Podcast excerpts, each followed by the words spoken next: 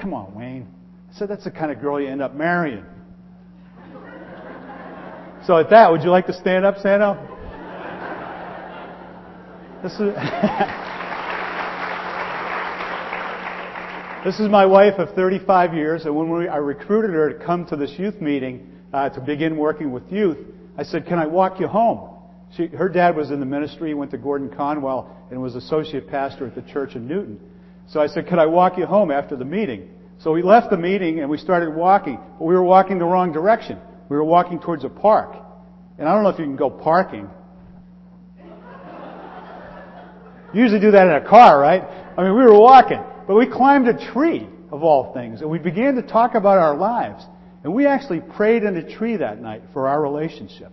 And that's why I think our relationship is so rooted. Okay. I'm done. I'm done on anything like that. All right. Welcome to South Shore Baptist Church. If this is your first Sunday here, do not judge the church by today. Anybody here for the first time today? Oh, welcome, welcome. That's terrific. Anybody in the balcony, first time? Anybody in the back row? I heard a great testimony of a guy at the first service. He said he came for his son's baptism here, and he was sitting in the back row, and he gave his life to Christ. You know, and he's been a member here since that time. God really worked. A guy named Tony. I think he won best dressed at the first service. Okay, here we go. I want you to uh, turn with me to one of the most familiar passages in all the Scripture uh, Psalm 23. Psalm 23.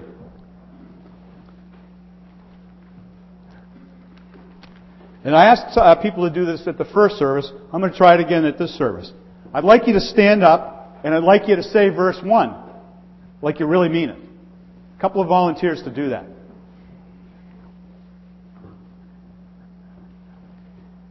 Psalm 23, verse 1. Who'll be the first one to stand up and say it with, yes, I got two. The lady first.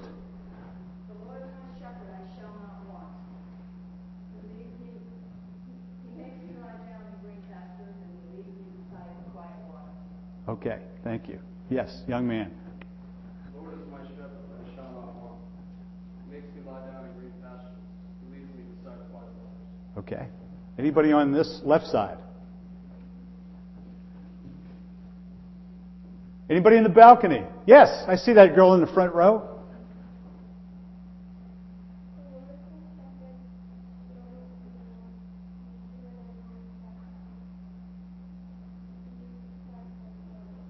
Thank you, hon. Yeah? Was there another hand up there too? Okay, yes.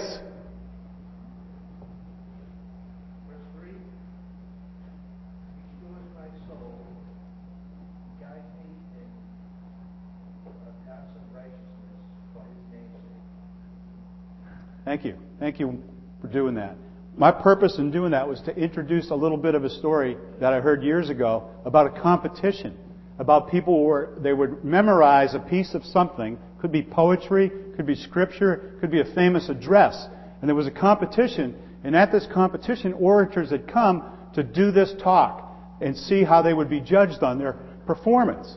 So one man was a young, a college graduate, very sharp person, excellent communicator. Probably went to Harvard for all we know, or Boston College or a community college. All right. So anyway, he got up and did a wonderful presentation of the 23rd Psalm. Very moving, and people clapped. Later in the competition, there was an older man, didn't have fine dress on, kind of beat, you know, moved on in life, getting older, getting near the finish line. Well, he got up and did the 23rd Psalm as well. When he finished his recitation of the 23rd Psalm, the place went nuts standing ovation, clapping for this man, applauding. The young man was perplexed. He said, like, what happened?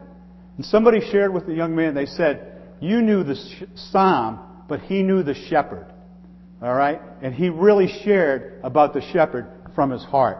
So as we look at that, the Lord is my shepherd, I shall not be in want. He makes me lie down in green pastures. He leads me. So at that day in, in basic training, I turned my life over to the shepherd, the good shepherd, the great shepherd, who laid down his life for me, that I might have life and have it abundantly. And the Lord knows each one of your names. Like this, my title for my message was, The Shepherd Knows My Name. He knows the hairs on your head. He knows when you were formed in the womb. So I want to share, uh, there's a song called He Knows My Name. If I sang it, the place would clear out very quickly. But I want to share the lyrics. It's by a fellow named Tommy Walker. And it says the scripture is Jeremiah 1:5. Before I formed thee in the belly, I knew thee. And it says, I have a maker. He formed my heart. Before even time began, my life was in his hands. He knows my name. He knows my every thought.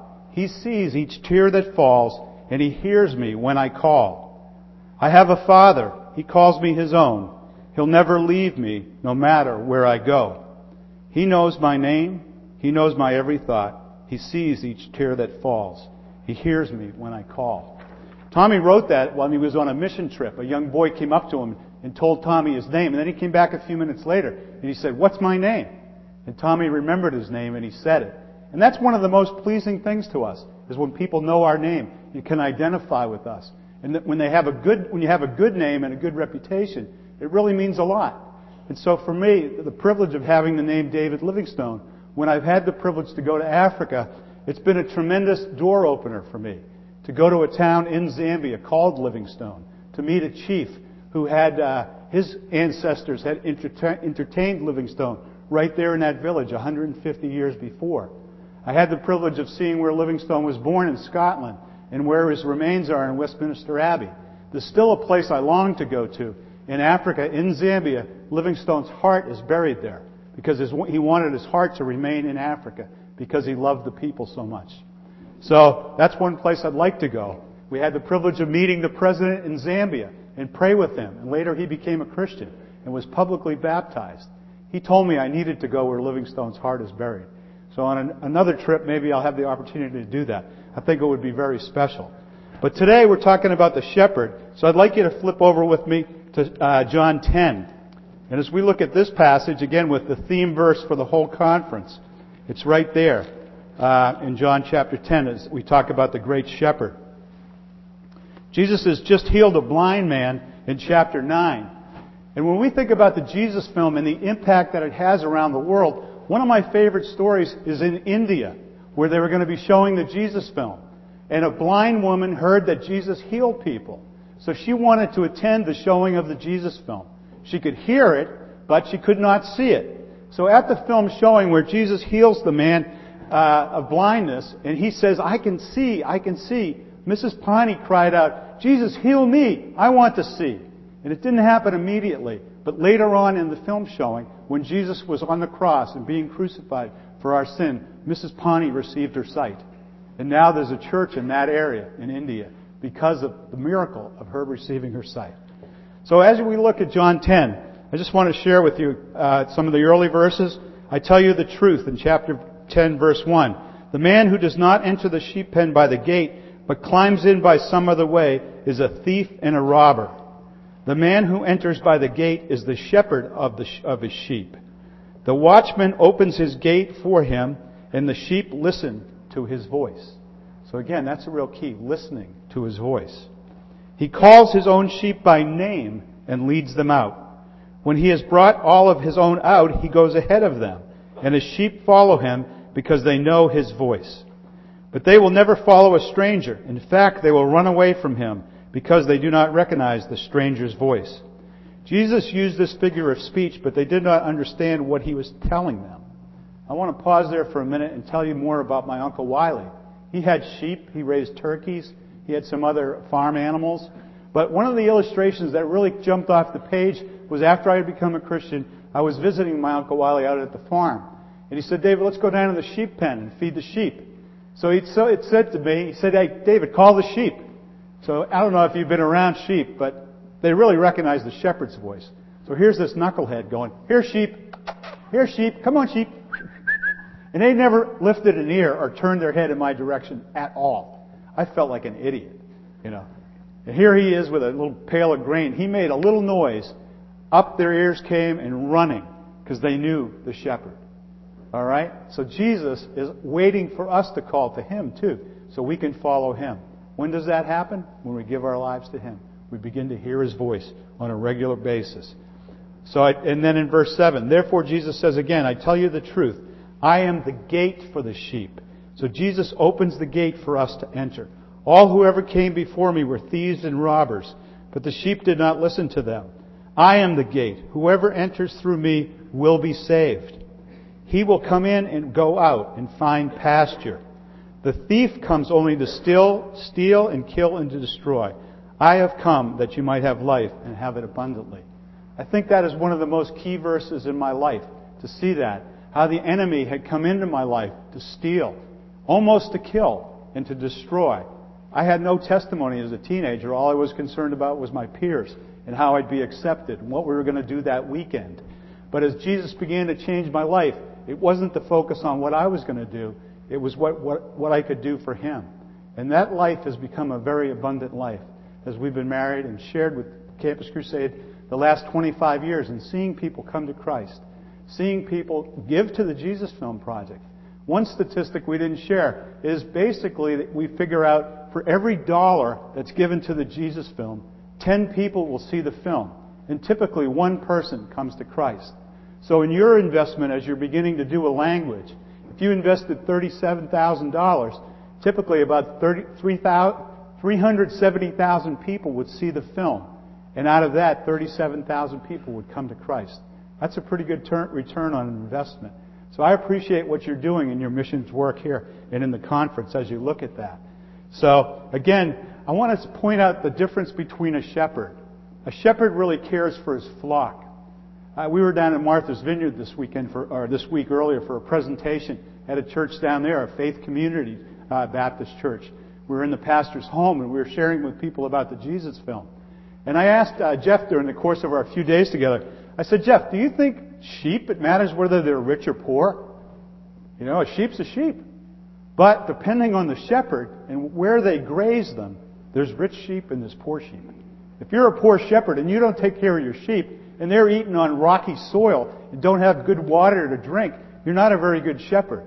In a book I have in the pew here, I was going to point it out. A shepherd looks at the 23rd Psalm. I don't know, maybe many of you have read that. It's by Phillip Keller. And he was a sheep herder in East Africa. And so he knew sheep. And then he you know, came to the, British Columbia and he raised sheep there. And he always prided himself on his sheep having good grazing land. So that's what this church is. People come here. They're coming to graze. And the pastors feed them. Feed the flock. So that's what point I'm trying to make. But there's also a bad shepherd. The enemy is a shepherd too. And if you're not following the chief shepherd, the good shepherd, the great shepherd, Jesus, you're following the worst one you could follow. Satan has duped you. He wants to steal and to kill and to destroy. He wants to lead you to destruction. So which would you rather follow? Would you rather follow the good shepherd who lays down his life for you that you might have life, have it abundantly? Or would you rather follow the Satan? And he's going to lead you astray and you're going to spend eternity without God. That's a choice we have to make. A friend of mine that we did youth ministry with in Denver when we lived out there, we were talking the other day, and Rudy said, you know, we're all one bad decision from destruction. Think about that for a minute. Like this week, you could go out of here if you had a problem with drinking in the past. Maybe you got drunk. Maybe you had an accident. Maybe somebody got killed. That would be a very bad decision that could lead to destruction. If someone was really into uh, messing around and not being faithful in their marriage, if they had an affair with somebody, what would they do? What if that person had AIDS? There's consequences, right? So we're one bad decision away from disaster. I like the way Rudy put that. He said, sometimes I have trouble walking the line. I said, Rudy, you painted the line. You know, he's always trying to stay in the line. He's a painter, too. But anyway, think about that. But I think also we're one good decision away from eternity. If we make that decision to follow Christ, the chief shepherd, he's going to lead us and guide us the rest of the days of our lives. This week has been kind of difficult for us in a way. Uh, Sanel and I, as we were leaving the, uh, Martha's Vineyard and coming back towards Boston, we got a call that my sister, who's just older than I am, she's uh, 63, and has had MS for over 30 years, 35 years, almost 40 years. She's been in a wheelchair for about 35, had taken a turn for the worst. So we went right to Winchester Hospital. And as we were there with Judy, she looked like she was going to die. I mean, right, I haven't seen many people die before my eyes, but she looked like she was ready to go. And she is. She knows the shepherd. She knows she's walking through the valley of shadow of death. but she's ready to go when the Lord takes her. Somehow she rallied. The minister from the church came by and prayed with her. Later in the afternoon, she had really perked up. So it's amazing. As we think of our life, you know, today is one of the biggest games in all the year uh, as far as football goes, right? But if you were to think of your life as a game, what quarter are you in? If there was four quarters. You know, if you're young, like the girl that read up there, she's in the first quarter of her life. You know, if you're middle aged, you're getting towards halftime. You know, what about that? Say you're over halftime. You're in the third quarter. Some of you, as I look around, are in the fourth quarter. You know, we're maybe getting down to the two minute time. You know, making good use of our timeouts. How are we going to finish this game? Maybe some of you are praying for overtime. You know, maybe you really want overtime. You're like, I'm not ready, Lord. I got to get things in order. I love my kids. I love my grandkids. I love my great grandkids. Whatever it is. But we'd have to consider how are we're going to finish this game. What does God have in store for us? Or if you looked at it as a calendar year, what month are you in? Alright? I was born in February, but if you take from January to December, I'm much further along than February in my life now. I'm probably in September. You know? And my dear sister, we were talking about that. We thought, she might be at December 29th. How much longer does she have in life? While we were there in Martha's Vineyard, too, after the presentation we did in the home about the Jesus film, we were sitting around the table. The other guests had gone, and we heard a real bang, a crash. And uh, about 10 minutes later, 5 minutes later, there was emergency vehicles, uh, ambulances, rescue squad, uh, police cars. So the pastor Jeff and I walked up to the corner, and it was a very bad accident. And we learned later that a 20 year old was killed that night. So again, she never made it. That was her fourth quarter. That was the finish line. That was the December of her life. But I want to close up, and, and I'm not going to even get to that passage. I got I got to go there. In verse uh, 16, the second part of that says, "They too will listen to my voice, and there shall be one flock and one shepherd." That is the hope of South Shore Baptist Church: is to provide this Jesus film for this part of the world, up here in Sudan, Eritrea, Ethiopia, to reach a, a nomadic group of people who have never heard the name of Jesus. So, as a representative of the Jesus film, Sandal and I want to thank you for this effort as it goes forth. The film might be ready in a year, might be longer, but when it's ready, will you continue to partner with us to make it available and see God transform lives there? You know, as you touch people there, they're really going to come into our family, God's family. I want to end up with Mark, uh, Matthew chapter 9, where it's talking about the workers are few. This is a verse you'll hear at a lot of missions conferences. It's asking people to be involved. It says in Mark, Matthew chapter 9, verse 35, says, Jesus went through all the towns and villages, teaching in their synagogues, preaching the good news of the kingdom, and healing every disease and sickness. When he saw the crowds, he had compassion on them because they were harassed and helpless, like sheep without a shepherd. Then he said to the disciples, the harvest is plentiful, but the workers are few. Ask the Lord of the harvest, therefore, to send out workers into his harvest field. I'm so impressed with all the people that you support in the mission field here at South Shore Baptist. You've got people with Athletes in Action, people in South Africa, people here locally in prison ministries. So what you're doing is making a huge difference in the kingdom. So I thank you as an ambassador, you know, serving with another ministry or a partner ministry. You know, thank you for what you're doing, making a difference. But we too sat in the pew at one point. It's, it's great to be able to give, but it's great to be able to go. You know, so just consider what you're going to do at this point in your life as you watch maybe the movie on Tuesday night about Magdalena released from shame, as you hear more about the banquet and then next Sunday, that you would respond in the way God leads you as a church, but more so as an individual. How can you make a difference? As I shared my testimony, maybe you can share your testimony with someone at work this week or some friend that you're concerned about. So continue to serve the Lord the days of your life with gladness. I want to end up, uh, just pray again for the Lamb of God who takes away the sins of the world. Is your name written in the Lamb's book of life? Again, the illustration of the Lamb laying down his life. If you have given your heart and soul to Jesus Christ, your name is written there. If it's not, why not today? Why keep buying into what the enemy's saying, do it my way? Frank Sinatra, do it my way. God's way is right here, and Yahweh is the way to go. Let me close in a word of prayer. Dear Heavenly Father, I thank you for this congregation. I thank you for people that are brand new uh, coming here today. Uh, may they continue to seek uh, fellowship in this area if they live here and uh, really find a relationship with you, Father. You love them first. So I thank you for people here that know you and have been serving you for a long time. So thank you for the strong history of this church, its mission here in uh, Hingham.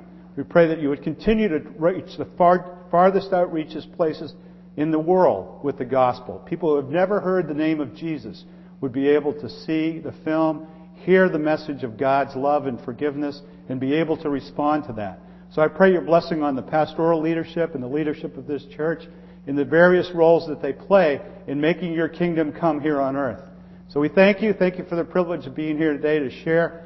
And thank you for this people group in Sudan, in uh, Ethiopia, and Eritrea that will hear more about your love through this project. So we rejoice in you that this is the day the Lord has made. We can say this in the matchless name of Jesus. And God's people said, Amen.